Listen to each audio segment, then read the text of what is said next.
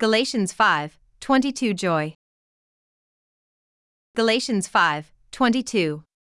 But the fruit of the Spirit is love, joy, peace, patience, kindness, goodness, faithfulness.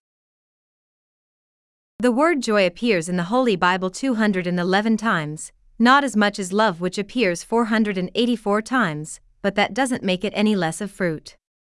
As a follower of Christ, it is important to show the world, your family, and your friends, you and I can be in a state of joy, no matter what. The definition of joy is a feeling of great pleasure and happiness. The biblical definition of joy is to be content in all parts of life.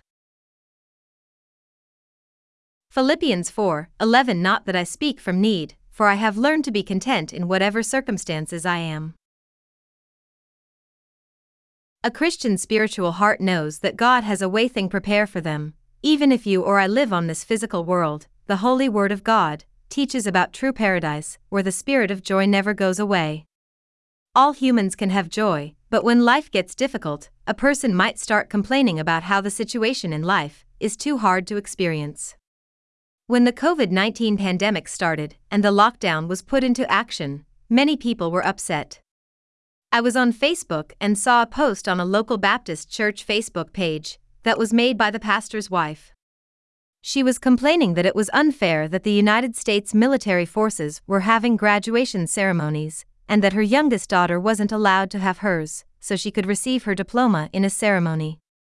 When I saw it, I replied with Bible verses, and a few minutes later, she was upset. Her husband, who is the church pastor, was upset, and asking how dare I put that Bible verse to reply to his wife. Philippians 2:14 Do all things without complaining or arguments. The pastor and I were exchanging some words back and forth, and he was very angry, saying if I was a man of God, I would have never insulted his wife in such a matter, when I only replied with scripture.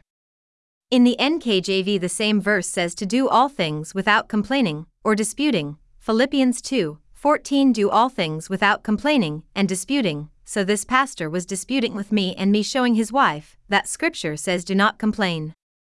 I just said I was sorry, and he did too, but I know pastors and their wives are only human, but if the leaders of the church show they lose joy when life is hard, how can the congregation keep their joy?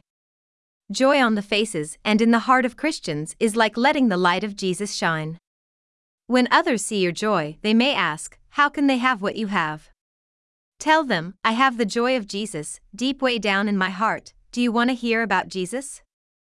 The joy that comes from the Holy Spirit is good medicine that removes anxiety, worry, sorrow, and makes all children of God very happy indeed.